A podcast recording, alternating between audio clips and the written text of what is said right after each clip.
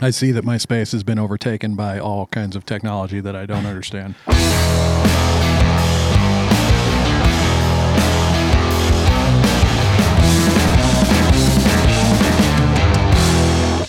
Welcome back to the Side by Side Guys Off Road Podcast. I'm Big Z, And I am Ian with Full Throttle Battery. not Buggy Whips. Not Buggy Whip, no. Yeah. Sick hat, though. nice product placement Yeah, yeah, for sure. Uh, we are back in the studio for what first time in I don't know how long. Two months. It's Two months ago, we did the Can Am show, so it's Oh, been a minute. Yeah. Yeah, it's been a hot minute. Yeah. We've been up to nothing. I mean, I've been sleeping the whole time. I don't know about you. I can't, my brain won't even allow me to come up with a. Uh, you A need some sleep, is what I think oh, you needed. It's insane. Yeah. Let's Fair do enough. this. How about this? Yeah. How about we just do a little recap of the Takeover Tour since that was been the biggest show of the year. The, all four events happening all year long. Why don't we confine Labor Day to today inside of two minutes? Go. That sums it up. Yeah.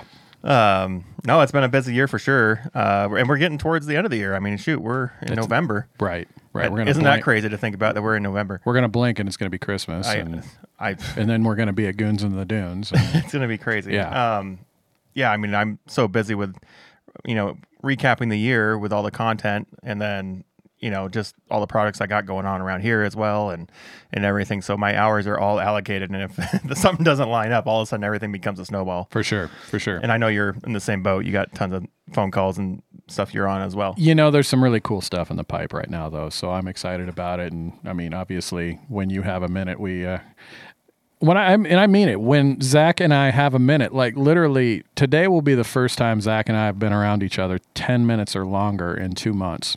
And I mean, even at Takeover Utah, we weren't together for more than five minutes. exactly, exactly. I think the longest I was around you is when I stole your car to go to the short the short course. Oh yeah, I couldn't help it. I couldn't help but notice you were caught ripping it too. Shout out to Daddy for capturing a picture I know, of me. right? Yeah. No, they, they we wanted to get it out there where people could see it, and you guys full throttle, you know, sponsored that that race setup, so that was uh, pretty awesome. And you guys were at the event, so let's talk a little bit. We went through uh, Oregon. Obviously, everybody knows Oregon. That's the OG takeover event. Right. Um, always a great time. Um, you know, I think that uh, vendors selling out of products the day before we even opened is a testament to that event. That was insane. Yeah, we, we, we did cover that a little bit there though, but Coos Bay was nuts.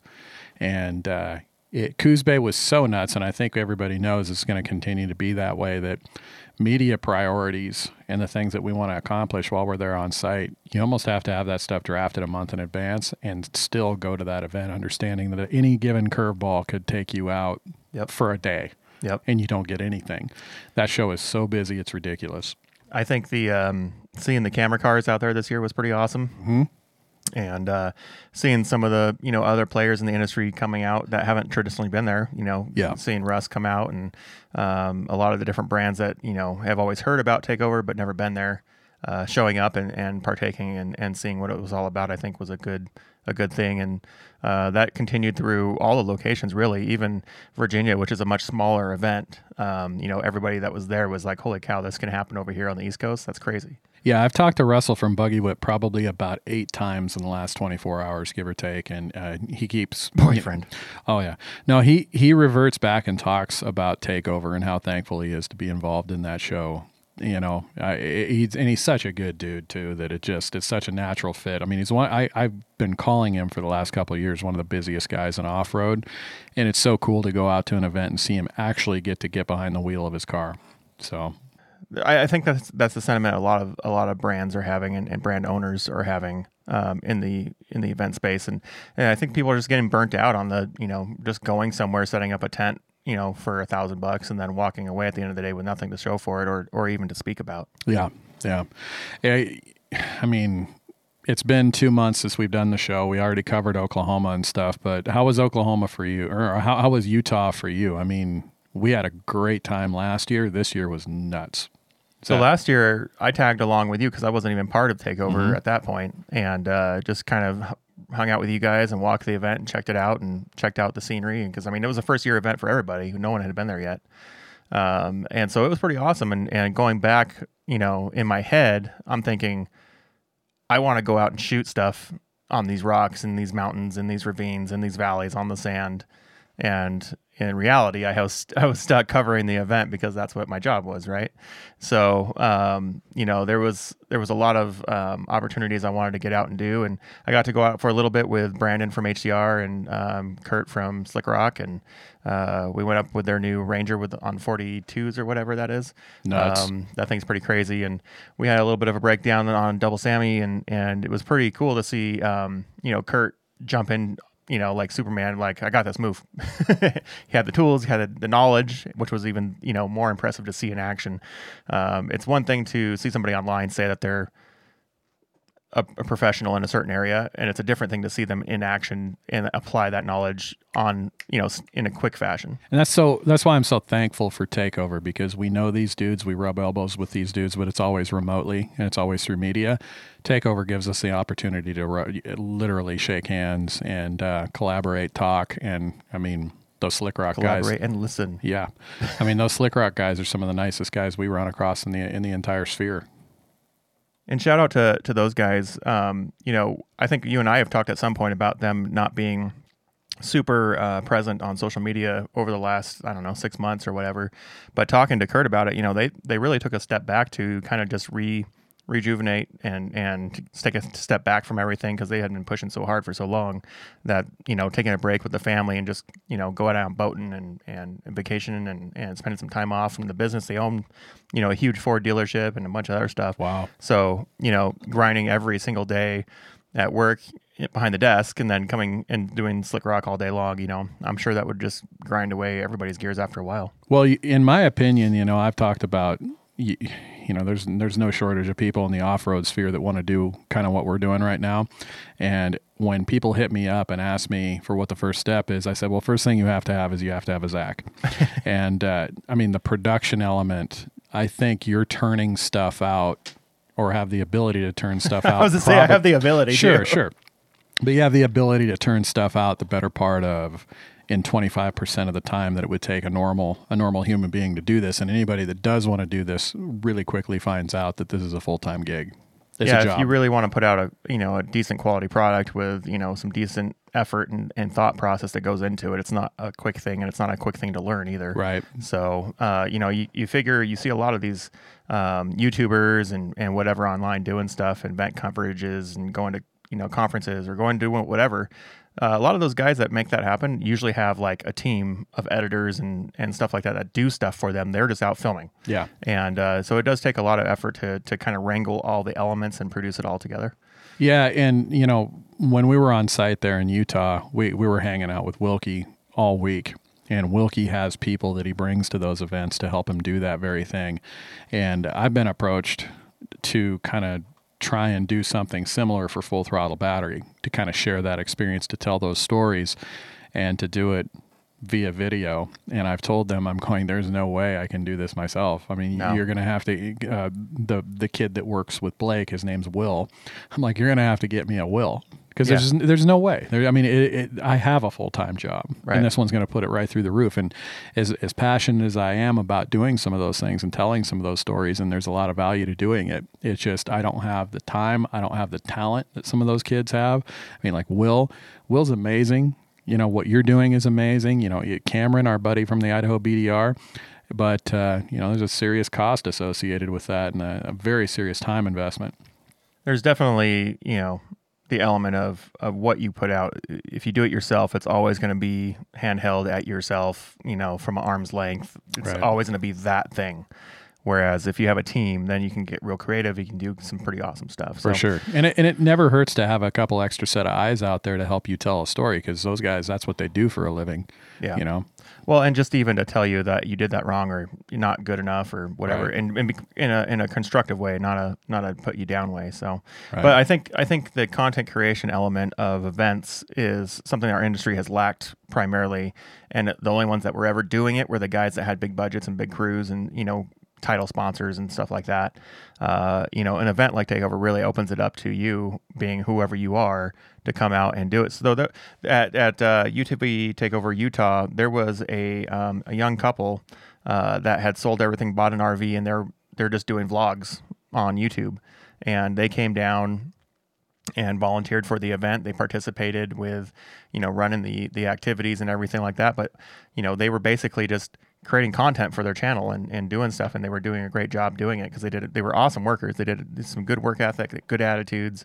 They worked long days and uh, they did a good job. And it, for them you know it was an experience it was content it was all that stuff for them. And, and the same thing can happen for any brand. If you're out there if you're you know one of the smaller whip companies or if you're a um, you know a parts manufacturer that's just starting out or whatever you can go one, to one of these events and really knock out some awesome content with some awesome people and, and do some awesome networking as well while you're out doing it. Right. Right. So, but so Utah, you know, we kind of kind of scratched the surface on it, but what uh, what was your name? A couple of your top takeaways from that event. Like, what were, what were some of the things that you really kind of used to put a little fuel in the fire that really, you know, you know, the perfectly struck golf ball is always the golf ball that keeps you coming back to doing playing golf. Very similar in uh, UTV. So, like, what uh, what was the what were some of the moments on that event that really kind of fueled you up and made you got you stoked? I think that there's some easy ones to call out. You know, the big ones like Huckfest and all that stuff are are easy answers. Um, but I think more so is the the audience participation and, and reactions to some of these things. So like when they go to the sand drags and the unlimited cars are are crazy fast and you know putting on a big show going down for the podium. You know there was one race the end the last couple guys racing um, were two YXZs one of them had a wheelie bar on it. Um, the other one was a Jed Packard always a fast car right? Uh, and like the, the fastest. And and the green car with a wheelie bar you know on the last race because um, it's a best of three at that point or I guess they did a double elimination. The, the racers all voted for double elimination or whatever. So the the green car had won, and so they went into a, a theoretical third race where um, last man standing at that point. point, and that green car got all wonky and didn't realize that he had his wheels started off at like one one o'clock, and so when he let on let onto the gas, he just went straight towards the the tree, and then had to let off to correct, and then still took Jed, which wow. is like That's no, insane. Me as the camera guy had my camera on Jed because it was expected that Jed would win. Mm-hmm. Like you just you would call that as what it is. They win. And then the guy that went crazy and then corrected and then got back into it still overtook him, which was wow. like a total underdog story. And I think that's the kind of stuff that people are really like excited to talk about and, and see and, and experience. And so um, I think the uh, the Rally Fest, the rally course up on the hillside behind Vendor Row, I think that has a huge potential to grow. Shout out to Blake on that one, man. Dude, he he, he took that mobs that freaking stuff. It was so killer. I think it was like a, a minute forty two or something like that. Yeah. No, it was crazy, and and what even crazier is that uh, was it? Yeah, it was it was um, BJ from mm-hmm. Addiction was Nuts. four tenths behind him. Yeah, like it was that close. And and I, I told Blake this when I went and took a picture for the victory picture was Blake was so like dialed. He was in tune with that course, even though he had only pre-run it once, right? He was in tune with that course and his car, knew exactly how to drive it and knew exactly where to point it and when to throttle into it and was very strategic and he got the fastest time. And then BJ comes out with the, the green machine, which you know is notoriously tough and it's abused. Been it's been around the block a few times, and just lays in the gas and never lets off. Right? He's just I got photos of him on the rocks on the backside, just wop drop wop drop nuts. And you know he got second place, four tenths behind the leader on a short course setup. On a, uh, on his suspension, his suspension set up for short course, and and he did that well. Yeah, yeah. It's not set up for rocks. no, definitely not set up for rocks. And and the crazy thing is that, well, I mean, he has bigger tri- bigger tires and everything on it, but um, it's just really cool to see that story of a very skilled racer that is known to have to play it the whole way through instead of just you know letting go if the car dies, whatever. Versus a guy that is like this this car can take whatever I throw at it, so I'm just going to throw it all the way to the wall. Yeah, and it's two strategies that ended up being identical at the end, but it's just cool to see that story play out. Whereas you see everybody else doing whatever they're doing. Um, it's a testament to parts. It's a testament to knowledge. It's a testament to you know practice and, and experience and all that kind of stuff. Yeah, and, and you got to Blake the way that he tunes his cars, the way that he wrenches on his cars. I gotta have I gotta believe that he has a very firm grasp on what that thing can put up with. For sure, and I mean that knowledge is going into his TT bug, right? I Yeah. mean, like it's pretty crazy. Well, he and I, uh, we went out on an industry ride. I want to say it was like Thursday or Friday night. We were going to go do a um, a night shoot for Buggy Whip, um, get all the cars all lined up and take photo- photographs, take video, and we headed out. And it's a very veritable who's who of industry people and some fast guys. I'm in last place because I don't know where we're going, so I'm just following the group, right? And Blake takes off like a bat out of hell. Within about 200 to 300 yards, I'm right on him. Like I, I was just like, okay, so we're hauling the mail. Thank God. Yeah. and I flog the car and get like right on him. And Sand Hollow is a mixture of sand trails. If you've never been there, it's a mixture of sand trails and rock trails. And, and it, when I go through a rock trail, I show that stuff so much respect because my wallet isn't as fat as most people would think, and I don't have I don't have budget or anything like that to fix a lot of broken stuff.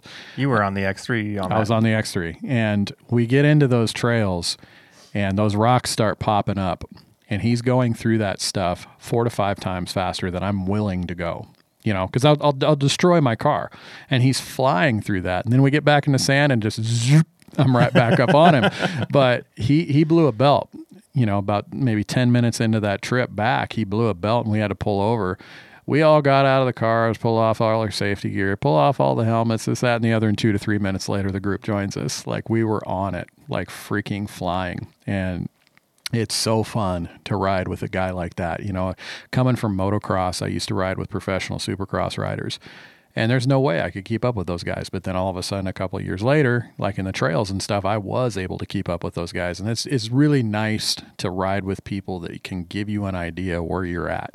And that was one of the funnest event, funnest freaking runs I've done in a long time. But it yeah, there's a lot of really awesome trails back there, and the cool thing about amazing. Utah is that everybody can go do whatever they're comfortable with. Like if you're crazy and want to send it, you can go do it. If you want to do sand only, you can do it. And there's some crazy sand climbs if you're into that kind of thing. Um, and then there's some ledges if you want to do some crazy jumping. Yeah. And there's um, awesome rocks and there's some awesome scenery. There's just a little bit of everything for everybody. Oh yeah, I uh, so one thing we haven't covered is the X3 got a little work done, and it's got a significant amount more power than it used to have, and so I go on a couple of shoots, and what you're talking about is some of those crazy sand climbs. I was out there with with industry folks, and we're setting up a shoot, and some of those sand climbs that I was seeing, I'm like, you know, I'm just running my tens or DSRs out there, and I think I was running 11 in the front, uh, actually maybe like eight in the front, 11 in the back, somewhere in there, and I was attacking some of the gnarliest sand ledges that had no tire tracks on them whatsoever, and nobody was following me. Absolutely nobody was following me. We- That could have been a a sign of Oh, yeah. stupidity or, or respect. Well, uh, they they shot it. You know, every time they saw me go after one of those gnarly freaking sections, they they would pull in with that with that camera car and they would shoot it. So hopefully it turns out pretty cool. But shout out to that Honda. That thing went everywhere and did everything. I know, right? Yeah, that thing's cool. But like we went out, uh, we went out to do a shoot with six to seven cars in tow, and I was guiding them. And I had a, a kid behind me in, in a little RS one, a little short course racer. You know, she's a she's a pro, she's a stud too. And uh, we pull in, and the, the producer the producer's giving me kind of instructions on what he's after, and I I yell at her. I'm like, Maddie, they want us like really close and her dad was there he goes oh she's all over you like she's she's all over your back i'm like i'm sending it for the gram. Like i'm drifting the entire time. Like the whole caravan is just holding a line and they're pinned. I'm not. I'm literally at 45 degrees drifting flipping it back down the dune drifting back up the dune drift. I'm like if you want me to go to a straight line this car will disappear. It's like it is it, i was so happy with how that car is performing. It is it is quick So you said you were on tensors. You recently just put those on Yeah. and don't have a lot of seat time with them. What was your thought process? What was your experience with those? So uh, Which one specific, specifically, or do you have? I've got the DSRs, uh, 33 inch DSRs, and I knew that in the sand that they were going to spin, and I knew that they weren't the most ideal rock trail. Rock tire. Um, some people came, had come up to me and said that they'd seen a sponsored Tensor guy running uh, running DSRs and kind of struggled in the rocks out of Sand Hollow the week before. those Tensors annihilated that place. I loved them. Like it, it I couldn't have asked for them to be to do anything better. Like the sidewalls were amazing on some of the stuff that we were doing. In the rocks, in the rocks, I had no issue whatsoever. And I was going after every gnarly feature that anybody that I mean, they were using me as a lab rat on some of those shoots. You know, the guy that, that, we were out there with a guide from Sand Hollow, and he was kind of guiding me on the lines, this, that, and the other. And as soon as I would get lined up for the line, I'd attack it, and the car would handle it really, really well. And then I'm almost unshootable at that point because once I know the car has it, I'm going to go three times as fast through that obstacle for the second shoot. And those tensors were amazing. They were amazing. Like we went up one feature where a guy was telling me that he's never seen, he's only seen maybe one or two two seaters make it up. And I didn't even pull a tire, you know, and the, and the tires bit, we went right up it. But in the sand, in the sand, they hold a line really well. They love ruts. Like you can dive that thing into a rut as hard as you want. Sidewall, take it, you know, they'll hook in. It's very moto like. But in the actual deep sand on the dunes, oh man, you get as much slide as you want with power, and it's right. so fun. I'll be honest with you, I don't think I'm ever going to switch tires. I love them. I absolutely love those DSRs. They're amazing. Now, when we went on the BDR in Idaho, uh, uh, Coop, running them. DSRs too, right? Yeah. But he had like 35s or something. Yeah, 35s. Yeah. Yeah. Which is what I should have done, but we'll get we'll get there. I might so, put 35s on the Pro. You, you, you're going to need some training work. oh, for sure. Yeah.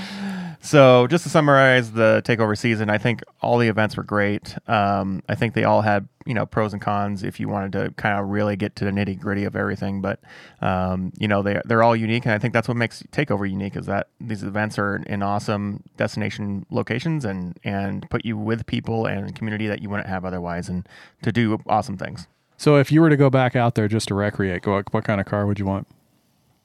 Um, are we talking Utah or just talking all of it? Hollow. Um, you know, I, I couldn't argue against a four seater RZR. Um, I think the Can Am Commander um, X XTR or whatever that thing mm-hmm. called, I think it would be awesome. Um, especially because you're not really having to go fast per se, um, and you can loosen the suspension up, disconnect the sway bars, and you'll have a killer time. Um, then you got the storage bed for all your cooler and everything else, so it's, it's a great option. Uh, the, the general would be awesome build. People have done it though, so it's kind of boring.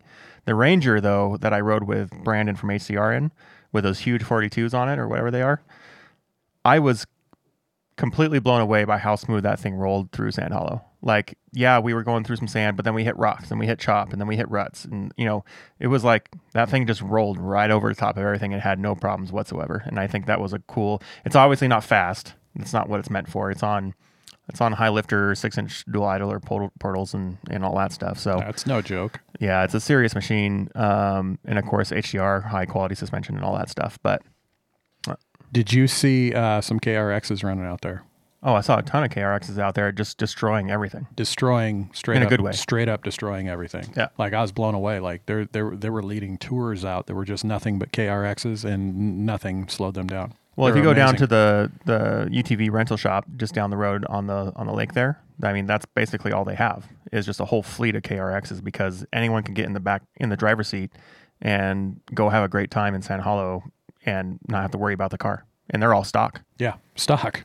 yeah, yeah. I mean, I, I, and some of them are even running desert tires. You'd see some KM3, BF Goodrich, or something like that, and they're out there. yeah, as killing. they as they you know as customers slice tires and, and all that kind of stuff, yeah. they they'll just buy or they'll just put on whatever they have laying around or whatever. But uh, anyways, I think any car of any modern car would have a great time. I saw like OG rhinos out there having a good time. I saw old school like Mavericks and Wildcats and everybody out there having a good time. I didn't see anybody not having a good time out there. The Buggy Whip and Pro Eagle four seater Talons went out quite a bit too and did really well as well. You know, uh, you know, I went out with Russell. He was on the Talon, and uh, Taylor from Amped Off Road drove that Talon a little bit as well. And we went through some pretty gnarly rocks, and uh, the Talon did a good job. You know, it's it's definitely long. It uh, it didn't have the flexibility of Blake's Pro or my my two seater, but it uh, did really well. I was really impressed.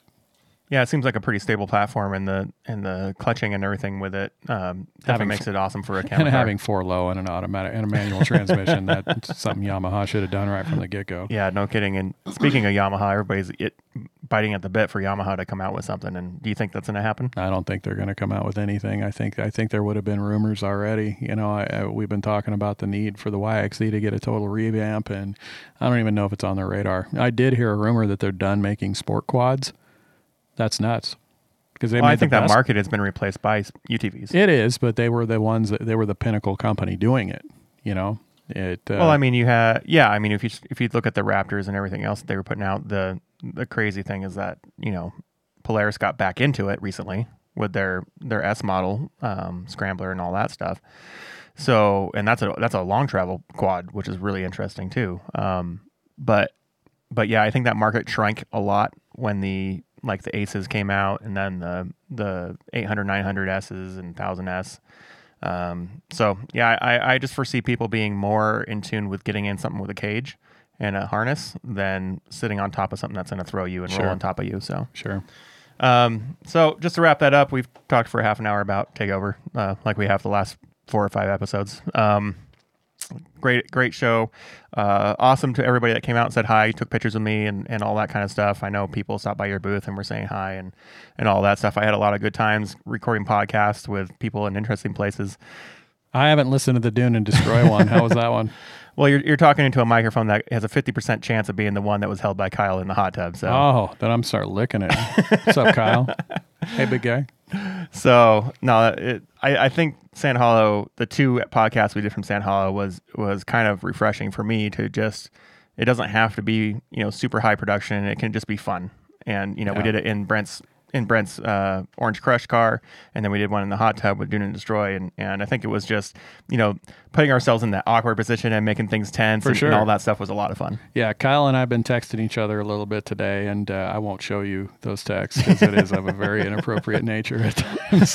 so, yeah, those, aren't those guys a blast though, man? Yeah, they're, they're so cool. they're so much fun. Yeah, and, and the they they get kind of a rap online for being the rowdy boys and, and just going crazy all the time, but they're actually um, pretty down to earth guys and, and 100%. like to ha- chill and have a good conversation and all that. So they actually were in the house right next to us in Sand Hollow. Nice. Uh, and so it was pretty easy to connect with them once I once we figured that out and all that. And uh, shout out to Adrian from PRP uh, or from um, Rancher Racing, um, and you know, sitting between those two boys in the hot tub. that yeah. was an experience for him. Yeah, and uh, we we also got to meet a couple of the other channels. Uh, Reckless Ranch out of Oregon was there. He's uh, he and his buddy run a couple of YXZs. Cool, cool dudes. They're going to be out at uh, Goons in the Dunes, so that's going to be a good time.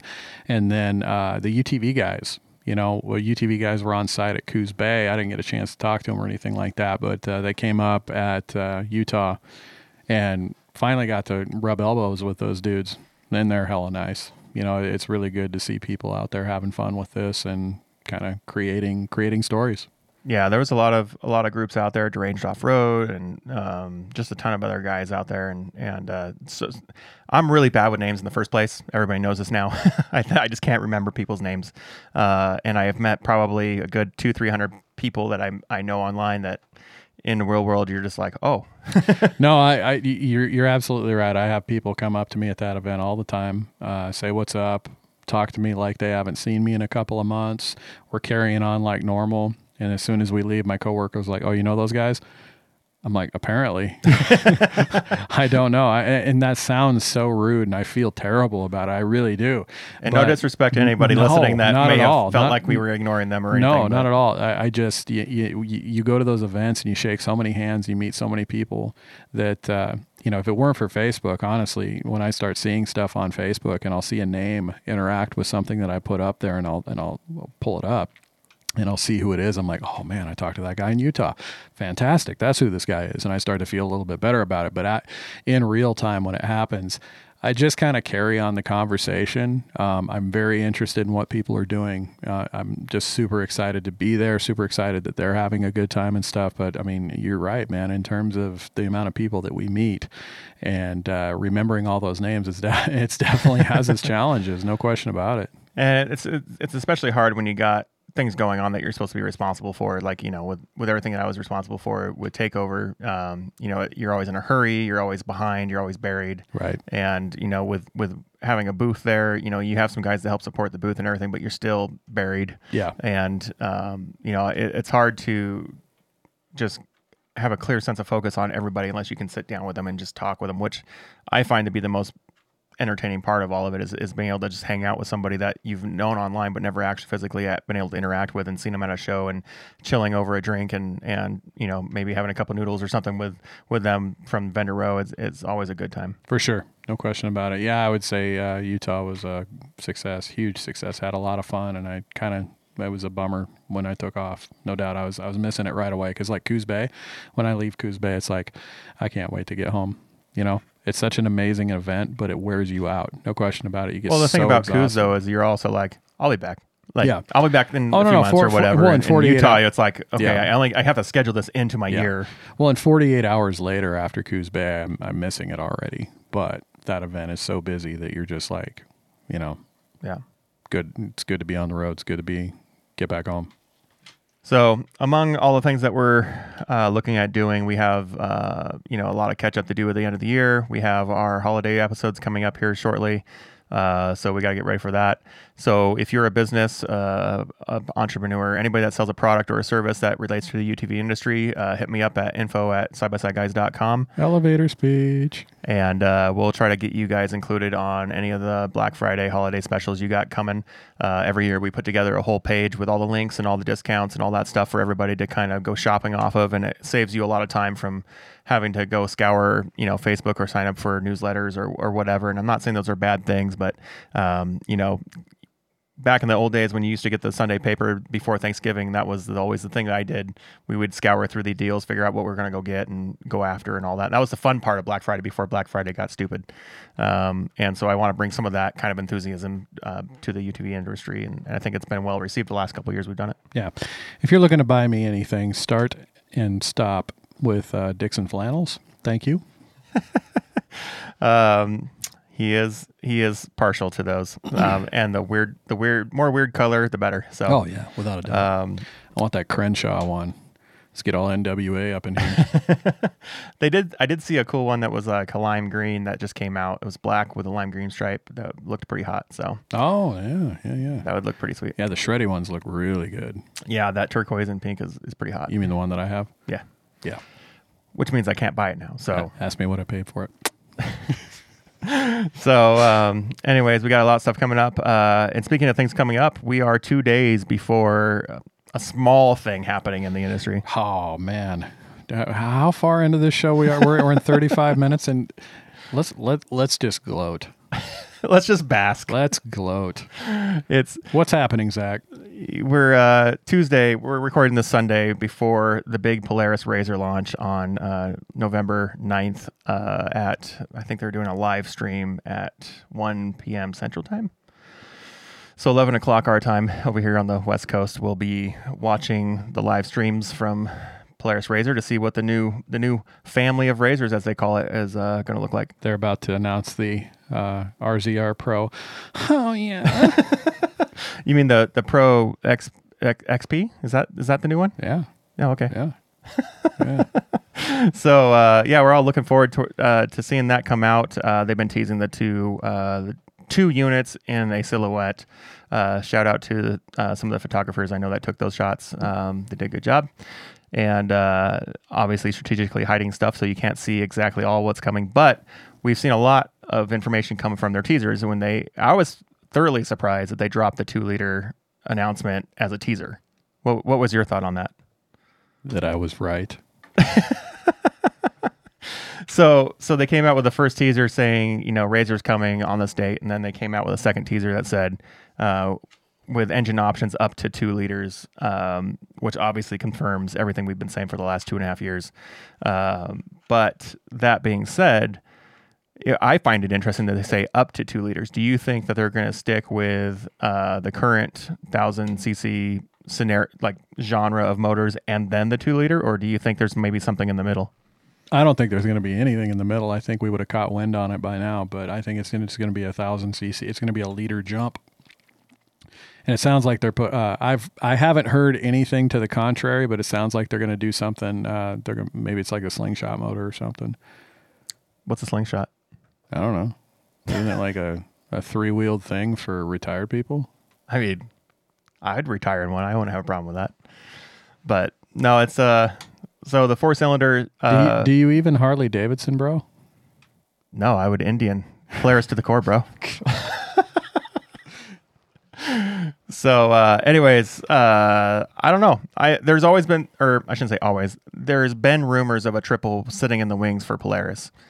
Um, if you look at the landscape of their competition, aka Can-Am, right in the in the in the sport class UTVs, um, really their biggest competition has been the fact that they've been limited to this two liter or this uh, two cylinder, and this two cylinder has been played out. It doesn't have any block thickness to really go up in size or liter or you know bigger compression unless you're willing to go into the full aftermarket rebuild of the motor.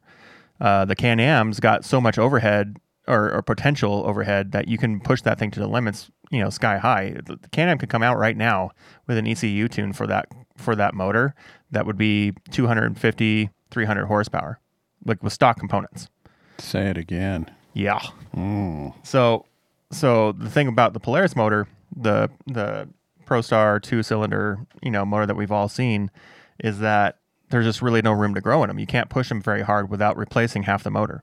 So the two liter is huge in that they're able to, you know, jump up into the bigger horsepower segment, um, in the bigger displacement segment. But they're really, I've talked to the guys that have had their hands inside that motor, that have tore down that motor, checked the parts, checked the the, you know the specs of that motor, and they're all basically saying this motor is the same thing as the two cylinder, just doubled up. And so even common parts inside, things like that, that have all just been doubled up. So if that's the case, and the block hasn't been re-engineered, then that four cylinder doesn't really have a lot of room to grow. Are you more excited about the motor or are you more excited about the components? Because I am I'm 100% excited about the chassis upgrades. Chrome moly. It's gonna be tough, man. I don't think they will. I, I, That's I've heard that I mean, verbatim. I mean like, that that I- like I've heard that from the, a concern level from the aftermarket. They're just like, yeah, we don't know where we line up on this car in the aftermarket based on how tough it already is coming from Polaris. Well, my thought is, is people want to make their car blingy. You know, HCR is still going to sell long travel kits. You know, for Right. sure, regardless if that if the A arms are all chrome moly on the Pro R, Right. HCR is still going to do really well on that car for sure.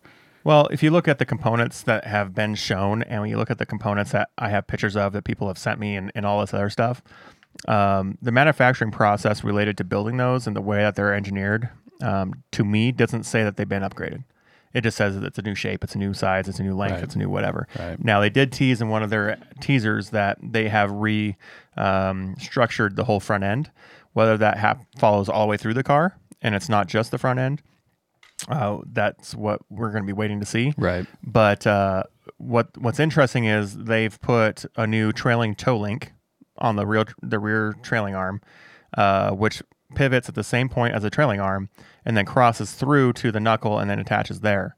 And to do that, now you're putting a whole lot more stress in that corner of the chassis, so that that corner of the chassis is going to have to be upgraded uh, quite a bit to just keep everything steady, uh, make making sure that the tabs aren't breaking off. So um, and then the other part was that they they have a new shock system coming out.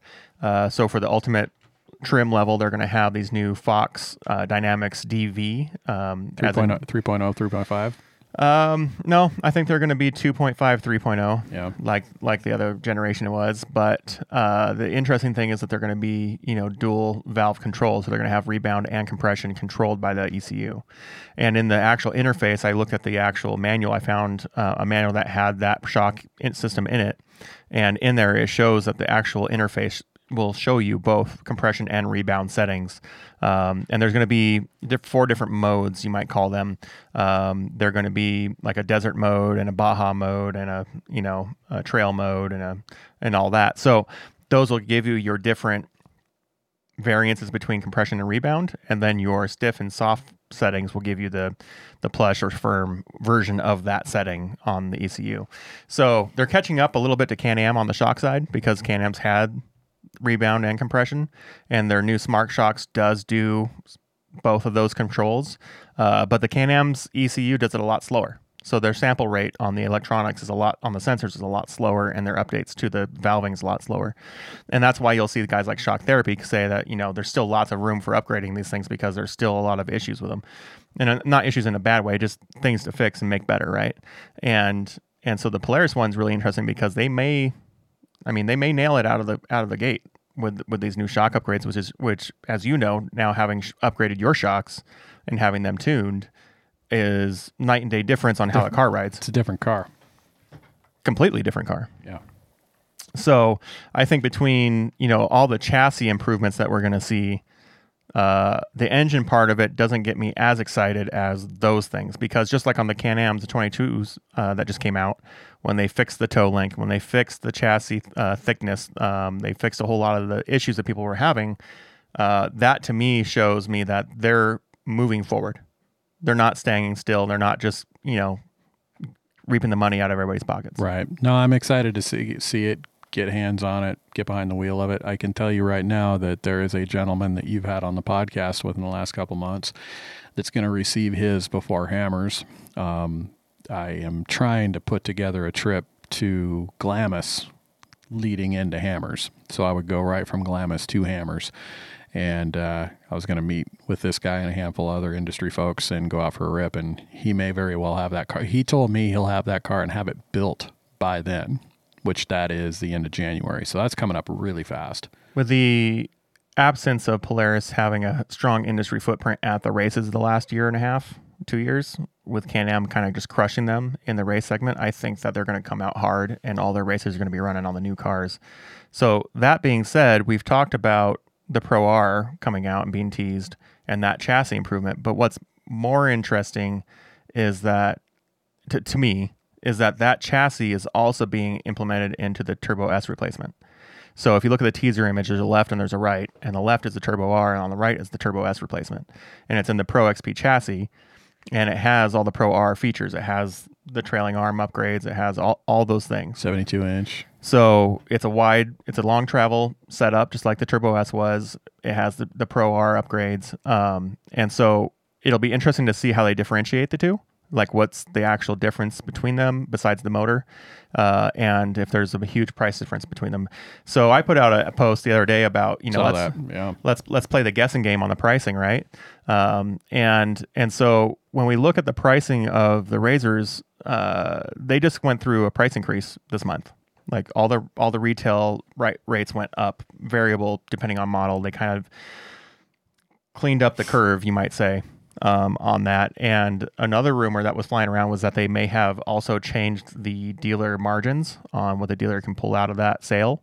So even though there's a price increase, the dealer might not have that flexibility to work with you as much um, on that. So uh, don't beat them up too too hard. But um, but the the the prices did go up a little bit, and we have the new car coming out. Um, where do you think the price falls for the the Turbo S replacement and the Turbo R or the the Pro R. Um, do you think they're going to be extreme, or do you think they're going to be kind of reasonable to that kind of price adjustment of the Pro the Turbo S price and then just a little bit above it? The uh, loaded out Turbo S was retailing anywhere from 28 to 32, depending on two seat, four seat on the Dynamix car. I think that your base model Turbo S two seater is probably going to be in that 32 range with the uh, you know 32.5 maybe 33 with the four seater probably going up to about 35 the actual pro r with the the four banger and uh, just that thing loaded out to the guild i wouldn't be surprised if it retails out at high 38s maybe 39 with dealerships possibly moving in about 42 to 4 i've even heard 45 you've got dealerships right now they won't even let you put a deposit on a car. They won't even let you buy a car unless you agree to buy $2,000 worth of accessories and then have the dealership install them. That's how. I'm just going to go out on a limb here Yeah. and No, say that if you're a dealer yeah. that is doing, I've heard non refundable deposits, I've heard guaranteed accessory buys, I've heard guarantee warranty buys, uh, and a whole slew of other different weird tactics to get money from you um, from the dealers. Yep. If you are in an area where you have a dealer that's doing that to you, uh, my personal belief is that you should not be supporting that dealer. A dealer 100%. should be 100% upfront, should be honest. Everything should be clear and transactionable. I don't think there should be any kind of liability on your end to lose money on a product that's not even out yet. So especially when we're talking about inventory availability and, and things like that. If a if a dealership's going to push you into that corner, that sales guy either needs to get fired or that dealership needs to lose your business. Yeah, a sales guy is a little different than an actual a standard operating procedure from a dealership. And if a dealership is pulling those type type of games, I'm telling you right now, that's that's scumbag type tactics right there. I'm I, I've got a problem with that. Yeah, I, I, I completely 100% understand a dealership's need to get the upsales to generate revenue for the business and keep the business running. I 100% understand that, but that should be a discussion between you and that sales guy uh, with no uh, contingency on whether or not you're buying a specific car at a specific point in time. Uh, if you want a car, you should be able to put a down payment on it and get that car. You shouldn't have to be pressured into an abusive relationship with your dealer. Totally agree. You know, unfortunately, until re- machines are abundant, you're probably going to hear more and more stories just like this. You know, fortunately, up here in the neck of the woods that we're at, uh, we've got some dealers that are fairly straightforward, straight shooters. You know, I mean, they're they're not going to cut deals just because they can't get cars. Why would they? But it's probably going to be a year or two until we get back to normal, where you know there's no shortage of Kawasaki KRX is going for sixteen or twenty six thousand dollars, twenty eight thousand dollars now. When prior to COVID, you could get them for sixteen. Wasn't it crazy how when they came out six months later, we were talking about how they couldn't get rid of them fast enough, and then all of a sudden COVID hits and they become you know retail plus. Yeah, yeah, so, no doubt. Uh, I'm looking forward to that ending. Yeah, I'm looking forward to just having options. Right. So, anyways, uh, so Pro R coming out November 9th, in a couple days from now. Uh, spe- you know, we're speculating that the Pro S version will be coming out uh, as well. They may call it something completely different. Who knows, right? Um, so, in relation to this information, I know we gloated very, very briefly there, but we have been talking about this car for two years. And, and everybody, you know, the doubters. Everybody's completely sick of hearing us talk about it. Well, I mean, they might it might be sick, but I mean, it just turned into a troll fest the uh, the pages where information got put up, it just turned into a troll fest, and it was kind of I'm not gonna say it was discouraging or anything like that. It's just kind of funny, you know, people people doubting an industry leader like Polaris that they would do something like that. Oh no, it's not going to be two liters. Oh no, you know, it's I I it's never was looking back at you know kind of the timeline of how things laid out when we posted stuff and and whatever, and uh, it, it threw me back to that um, the meme that I posted with the uh, Tuttles from Orange oh, County oh, throwing right. the chairs around, and and it was like you know you want the community wanted all these things that looked and acted like a Can Am, and then they got it, and then everybody threw a fit about it because it looked like a Can Am. Like right, uh, and now we're at a point where it's like okay, we we all said we wanted bigger, badder, harder, stronger, longer. Yeah. And now we're getting it, and everyone's doubting it. Yeah, I mean, it's no it's no secret that the Pro R was kind of the worst kept secret in off road. You know, uh, I don't want to be a spoiler. I mean, there's two industry machines coming anywhere from the next six months to the next calendar year that I've got some detail on that are going they're really exciting. Uh, I, I want to maintain good standards with those those OEs for sure, but uh, don't think that Can Am doesn't have an answer for this thing. Can Can Am's been on the record as saying we'll never be out horse powered. No, so. they uh, they have. I'll, I'll, just say it. They have a monster coming. Yeah, you've been it, you've been saying that for a mm. while.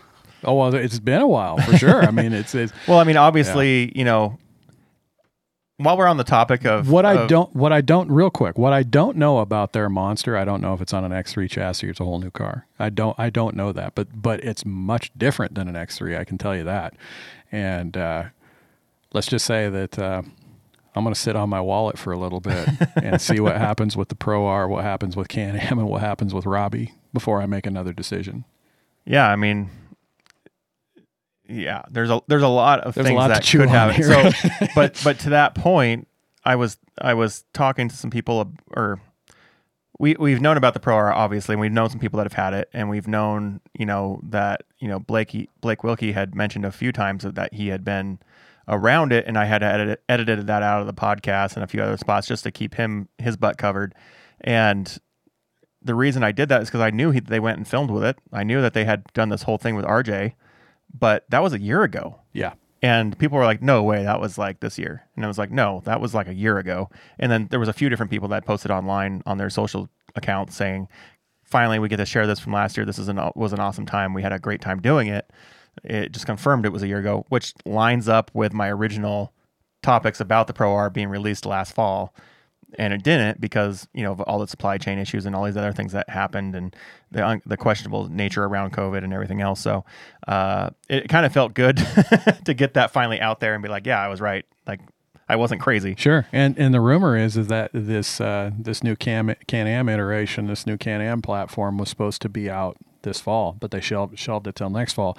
Historically, Can-Am releases new models between June and July, June somewhere between June and August. So if this Pro R sets the world on fire, I would not be surprised whatsoever as Can-Am really pushes a timeline forward on uh, their their version, their answer.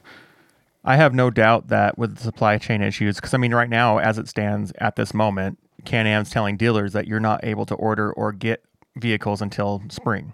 And so, if that's the case, then they're not able to keep up with a new car, anyways. Yeah. So, I think that, you know, like I had talked before on a podcast about Polaris taking the opportunity to slow down, retool, get things in line for this big product launch because this is not a small thing for them. This is a big iteration. This is a new this is a new 10 years for them. Um, you know, they got to do things right and take their time and, and th- the chips have to fall in the right place for them to, to actually start moving forward. So, um, you know, I, I think Can-Am's definitely in the same boat where they're saying, well, we don't have to release this yet because we have X, Y, and Z to take care of first on the logistics side, as well as our competitors have delayed, as well as everything's still hot in the market, you yeah. know, things like that. Well, you and I haven't even had a chance to talk about 2022 yet, and I've got a ride that I'm trying to set up that you and I need to talk about. And with any luck, there's going to be three Pro R's on that trip, as well as maybe some other cars. Well, I'll be on another car, but I'll just be leading the way. Mm. But but I mean, there might be some, you know, maybe there might be a speed car there or, or something like that. That would be pretty sick. Uh, you know, I'm st- uh, there. There's some rumors going around that uh, I don't know. This could be really interesting, but I might be driving a Japanese car. We'll see. That'd be interesting. You know what? I mean, it ain't gonna go. It ain't gonna go as fast as the Hyundai finally coming out with their UTV. Hyundai is uh, on board. yep. It is called the uh, the the Sonata SE. Did you see my my cool Mitsubishi SUV that I or uh, UTV that I had in Oklahoma? No, oh yeah yeah yeah. the uh, the, uh, the thing looked like a roller skate. Uh, to anybody listening, I took a playbook out of uh, Dustin Jones' uh, rental car playbook and uh, sent that thing to the moon in the dunes, and that was all-wheel drive, and that transmission, pretty sure, went back with one or two less gears in it. So, a boy. but uh, we had a time of our lives in that bad boy, so can't complain. Um, anyways, I'm excited to see the Pro R finally come out and, and solidify the change in the industry, solidify the movement in legislation that's going to have to have happen around that car. Uh, I really am interested on seeing where Polaris has placed this vehicle in the legal ease of California and trails and off-road, you know, rules and regulations. So the thing that I'm most interested in is to see what Score does with it because uh, it is a two liter. And uh, well, I mean, the race it, series has already opened up an ultimate unlimited class thing where anybody can run anything as long as they're producing it. Well, I'm wondering if they're going to let this thing run in class 10 or if Score is going to designate an entirely new class to a UTV two liter. You know, I think they'd be shooting themselves in the foot to let them cannibalize the class 10 and the truck market. Well, there's no shortage of class 10s out there that are at 800 horsepower and it's going to take a lot of work to get that two liter Polaris to get it right. But what I'm saying is it's going to destroy that industry if they do that. Good. So yeah, you well, know the off road industry is going to want to always hold on to race series and classes and all that stuff as long as they possibly can because that's more money, that's more sponsorship, that's more racers. Uh, so if they just throw that thing into those truck classes and say it's a free for all uh, I feel like that would be a bad choice just as it will cannibalize that industry and, bring it to a close. Well, we have some weird things happening in the industry. You've got uh, you've got UTVs running times out at Hammers, running times out at Baja that are very much very close to uh, the big class cars. You know, so I mean, you, you take the the the the top five, top eight class tens UTVs start to filter their way in there where they beat some of those guys between three to eight. It's, and that's happened ins- multiple times this year. Multiple times. That's happened at Hammers. That's happened in the desert. So I, I'm interested to see the impact of how this industry is going to change this week. Um, you know, and over the next year, how the industry adapts to it. Um, another thing that I was thinking about was talking about the Can-Am car and, and all that. You know, Polaris coming out of the gate and saying we're going to be the forerunner on the two liter or the over 1000 cc movement opens the door for everybody else to innovate, right? Like everybody probably has the motors already set. They already have bigger displacement motors, more cylinders, whatever. Uh, always have jet skis that are over 1500 cc's. You know, they've got Right. they've got motors for sure. and, and snowmobile and jet ski 100%. technology all filter into the UTV market, which is really funny because a lot of people think this is all new stuff. This is actually a lot of old stuff that's being reinvented in a new chassis. So, um, you know, I, I'm I'm really interested to see how the industry says what do we got in our playbook that we want to pull out now because they all got stuff waiting in the wings. They got stuff that R and D is taken care of over the last ten years. Like it'd be interesting to see how the industry adapts over the next two one to two years. So I'm excited. I'm excited to see what the, the Turbo S replacement looks like because everybody's been wanting a new Turbo S, an updated Turbo S. Everyone loves the Turbo S and they want to see a new platform that can bring that same satisfaction. From a pure sport machine to a mountain car to a uh, overland style machine, uh, the the or the OG Turbo S from when did they come out with that? 2017, Uh, yeah, I think So, uh, 2016, 2017, yeah, somewhere in there. Yeah, somewhere. Yeah, so Late 17, I think. Yeah, yeah. So from like 2017 to 2021, uh, when they did away with it, uh, that's the best car that that was in the industry. Well, I mean, you could look at some of the cars, like even at Sand Hollow when we were Yeah. there. You know, talking with Kurt, his his favorite car is that Turbo S four seater that he has because that car can go anywhere, do anything at any time, no matter what. Yeah. and it's it's a reliable goat for him. And being an X3 owner, you know, I, I I'm sure I'm going to get hate for saying that, but it's it's very hard to dispute that. I mean, for the love of God, the freaking uh, the Turbo S, it does not matter what you want to do with it. You want to race with it, you want to overland with it, you want to dune with it, you want to trail ride with it. Everything's figured out. Every single thing is figured out, so you can build that thing into anything that you want, and it'll do it exceptionally well. And that's one reason why I'm excited about the new eh, Pro S coming out because the chassis is better. It's more rigid. It's one piece. It's higher strength, better geometry, new trailing arms coming out, new front A arms technology coming out. All new stuff, all great stuff that the industry can now adopt, make better, improve on, build bigger, build stronger. I mean, I was talking to you about if I could get my hands on a on a Pro R, the first thing I'd want to do is throw some HCR on it and and see just how tough we can make that car. So um, you might say I have a soft spot for some HCR suspension. I might, I might have to get some of that. Yeah, I, I'm actually uh, talking to them about maybe doing uh, full HCR on the X3, so I'm stoked. And which which I got a lot of Cognito on there right now, but you know, and what's on the Pro? You got Pro's all HCR. yeah, Yep. HCR and RCV. HCR RCV. Yeah. Uh, except up a front that something got mixed up where Are you still running uh, Pro S or uh, Turbo S axles? yeah, up front. Well, I mean when when HCR converts over a Pro to a long travel, they use uh, Turbo S hubs. Gotcha. So And that's uh. So let's talk real quick just to wrap up the episode and make it longer again.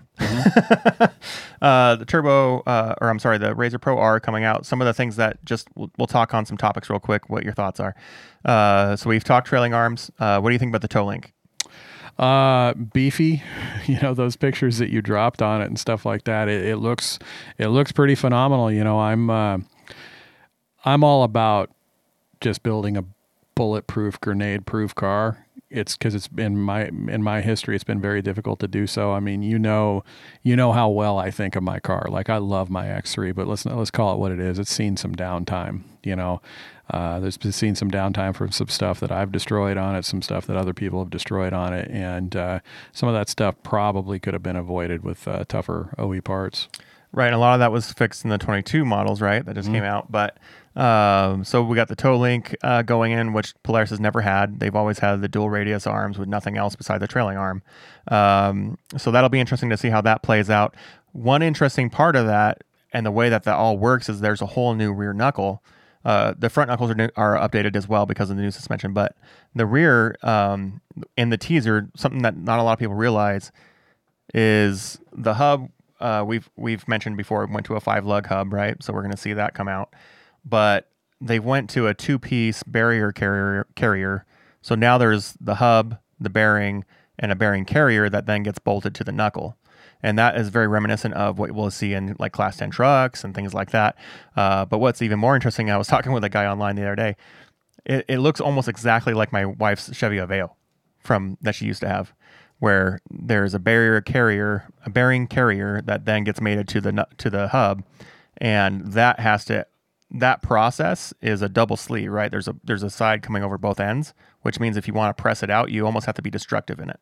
Yeah, ha- having uh, replaced bearings on Chevy trucks and stuff like that, it's all one assembly, so it's actually very simple. Mm-hmm. You know, very simple to remove and and fix. So maybe that was their thought process. Maybe it's strength related, but it looks like it's going to be a hell of a lot tougher than it has been in the past. It's definitely be, there's a lot more material there now. And on the previous Pro XPs, one of their big problems initially was the bearings moving and having to get reseated, Loctited, and a bunch of other fix me's to get that sorted out. So it'll be nice to see a bigger, beefier, stronger barrier bearing setup. Uh, but that what that does is it creates more strength, more reliability in that rear section of the car. So Yeah. um, also the wheelbase in the car is going to be out. I mean, we're talking another six inches longer, or, or maybe in that range, because the center of the wheel is now closer to the muffler than ever before. So that'll be interesting um, to see how that dis- plays out. It's going to destroy whoops. Oh, it's going to be awesome in It's the going to be whoops. insane. Now here's here's a question: How long is a four seater? Do it, does Uh, it turn into an X3 Max length car? Probably, probably. I think that's very interesting to me. I mean, Yeah. I I love four seaters. I've always said I'm a four seater guy. Uh, but having driven an X3 Max and how long that thing feels, um, it'd be interesting to see how a Polaris version of that would would feel on an actual play it out. Yeah, the uh, the Pro that we have, the four seater Pro that we have, feels. I, I you know, I'm, it feels long, but not like a Max. not like a Max. A Max. Max, a Max feels like a turd back there, and I don't mean that in a bad way. It's just you just really notice it is all, and uh, you as a as the driver swing out a lot sure, further. big time. Whereas the Pro, the Pro is pretty manageable. You know, it, it it feels it feels long, but it's not it's not something too crazy. But yeah, I, I'm I'm really interested to see what the extra wheelbase does for the uh, the two liter. Um, I can tell you just, I mean, the way that the industry is going right now with more power, more travel, wider. Um, when I went on a test session with MTS while we were at Utah, and they were helping me dial in the MT, the the tune that they did on the suspension. So you combine that with the power that my car has now.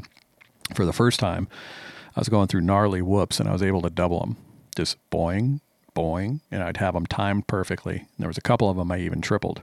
You're going to get OE cars that'll dang near be able to do that, you know. And you have to have a lot of power, and you have to have it like right now to be able to do that. And I wouldn't be surprised if this two liter will do it. I mean, mind you it kind of looks like that car might wind up being about 1800 pounds or more from the factory but it, it is really exciting and, and if there's one thing that i love it's a machine that you can tackle whoops at just stupid speeds and i think this this two seater is going to be a beast Yeah, and when you, especially when you talk about this shock upgrades and things like that. Now, I'm, I posted a picture on the shocks that um, it looks like it's a three spring shock, tender, low rate, high rate. yeah i saw robbie posted a picture of that too Yeah, so so Robbie keeps pointing out this whole patent thing, and I and I went and looked it up, and he does have an issued patent for that setup, where a shock attaches to a lower arm. Um, I thought maybe it was just in an application state, not a awarded state, but it appears like it was awarded um, from what I saw last night. But uh, I think I think Polaris doing the uh, the shock um, eyelet over the axle is going to be what you know is their workaround on that one. yeah yeah So, what do you think about the axle going through the shock? remains to be seen honestly i, I don't uh, people much smarter than i do design these things so i guess we'll see you know yeah, it's It- it- interesting for those that haven't seen it yet or, or understand what's going on. The shock itself is lo- mounted to the lower A arm, and then the axle instead of going in front of it or behind it like you know the speed car does, uh, or like some of the Yamaha upgrades do. Um, the shock or the axle's going through the eyelet of the shock uh, shock mounting area, and it's kind of cradling the axle. So the potential is that if you blow an axle, um, that thing might be flopping around inside your shock eyelet and take your shock out, right? And then you have a worse day than you did. You might have a, um, you know, end of a race versus a 30 minute fix. potentially yeah So it'll be interesting to see how they've come around that. Maybe they just upgraded all of it. Maybe it's all just not going to be you know a consumable anymore. Yeah, a lot of you know. I, I was kind of kidding around there with the uh, Robbie Patton uh, comment there, but when we were at Utah, there's there really was no shortage of Wildcats out there, double X's. And Yeah, some there's that- plenty. There were some that were very custom too, and when you see that beefy front steer bar, when you see that freaking shock mounted to the lower A arm, like I'm like, and you, oh, and you especially when you see the trailing arms, like you look at those Rob, what you know what Robbie had patented on that car, and you're just looking at it and going. Man, this thing was so close to being a badass. Yeah. It was just no, he so was definitely limited by the corporate for sure calls on that for one sure. for That- sure. And that's why I'm excited about his car. You know, you've hopped in it now. I hopped in it at Sand Show, and uh, uh, he has a very strong cheerleader in me because if if that thing comes out and it's as badass as it looks like it's going to be, it's going to be unreal. It'll be it'll be a car to have for sure. It's going to be awesome. I've I've talked to a number of people about that car and you know what to expect and if it's even something to be considering buying on its first release, right? Um, and I think that the question isn't on the car itself. I think the chassis design, the you know the bulkheads, all those things are great design choices. All come from experience, you know, over this racing career. Um, you know, all those things I think are great ideas. The the dash and all that stuff that they're doing, all great things. Um, I think the car is undisputably probably the best chassis on the market once it does come out. Sure. Uh, the question that I have and the reliability issues I'm concerned about are with the motor and the trans and how that all works, Or how the aftermarket supports the car. You know, or if they're allowed to. Because if you can't get parts, it, it's it creates problems. You know. Well, with the Arctic Cat, I mean, you couldn't, you weren't allowed to build on it because Right. of of all the patent stuff. So Right. Yeah, if there's one thing that I really love about Robbie's car is like if you go look at those trailing arms and then go look at like Nick Eisenhower's. Uh, I don't know what class Nick Eisenhower's truck is in. I should know, but I don't know. Like the trailing arms on that big old Ford are very similar to the trailing arms on the Speed UTV. You know, very similar uh, design, very similar look to it, and uh, that's a tried and true method in trophy truck racing, in desert racing, and that that car uh, I'm telling you, man, it was so funny too because like he went out and you know, we haven't even talked about it yet. He he entered that car in Huckfest. Yeah. you know he jumped the speed car in Huckfest, and and when you when you watch the line that he chose, when you cho- and when you watched how that car handled in the air, uh, not on paddles either. yeah, not on. Oh, that's the big thing too. He wasn't even on paddles, but like the car that won went like 143 feet. It's a very light car, and it's a car built to jump by a guy who knows how to do it. And he did a great job. He won the thing. You know, car had a shock. shock car was specifically built for, sure. that event, exactly for sure. Props to that dude. You and it was a YXZ. and it was YXZ. And second place, Shout out to Colton, by the way. That's yeah, name. yeah. And second place was taken down by almost a stock Can Am. It was taken down by a buddy of mine, an almost stock Can Am, and that kid is fearless. You know, absolutely fearless. I told everybody, watch out for him. I've seen him jump before. Don't be surprised if he winds on the podium. He went second. And uh, but Robbie's car. There wasn't any car out there that was handling landings as good as his car. I'm not even kidding. And and there was a He couple. got a lot of crap about his response to that, where they posted the video of comparing his car landing and not getting whiplash, and everybody else landing hard, hitting bottom, getting whiplash, and all that stuff. He's got some valid points there. His car floated off that landing. Yeah, no question about it. And and there was there were two to three cars that came down driver front tire first. Uh, two got annihilated. One had a major wreck, and, and another one actually pulled it off. Surprisingly, Robbie had a sa- similar kick on on his last jump, where he came down driver front, driver uh, driver front first. You'd never notice. Like it totally ate it up. No problem at all. If, while you were there, you would never even said that it bottomed out. He Yeah. dragged, he drug tail on those jumps when his bot, when he went nose down and his rear slapped the ground. But I can guarantee you, he never felt it. No, hundred percent. I I totally agree. Oh Oh, my battery. Oopsie. man, maybe you should get a Sony. Well, maybe we should figure out how to plug this thing in. So I'll just wrap it up there. Yeah. Um, it's been a long enough episode. Uh, we're excited for Tuesday. We're excited for the new RZR launch. Um, we're excited for new cars. We're excited for the new push into the industry and to expand the industry. Uh, super excited about how awesome this year's events went. Uh, everybody that came out and said hi and took pictures and, and participated in the events, thanks for showing up and uh, shaking hands and doing all that stuff. Uh, hope everybody had a great year at these events. Uh, hope everybody has a great uh, week with these new product launches, uh, and uh, we're looking forward to seeing what happens um, the aftermarket, and uh, we can't wait to get our our seat time in these cars. So until the next time, guys, peace.